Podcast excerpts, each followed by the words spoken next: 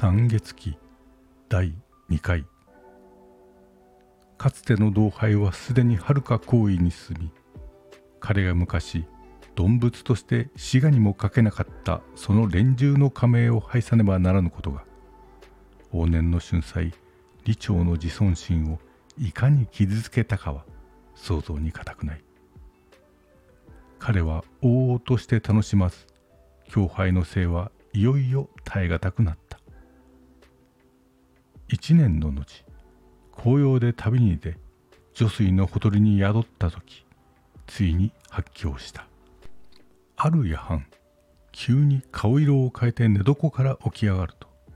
何かわけのわからぬことを叫びつつ、そのまま下に飛び降りて闇の中へ駆け出した。彼は二度と戻ってこなかった。付近の山野を捜索しても何の手がかりもない。その後、李朝がどうなったかを知る者は誰もなかった。翌年、観察御史、陳軍の袁さんという者、勅命を報じて嶺南に仕えし、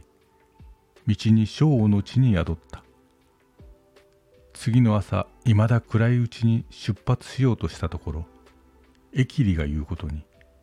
これから先の道に人食い泥が出るゆえ、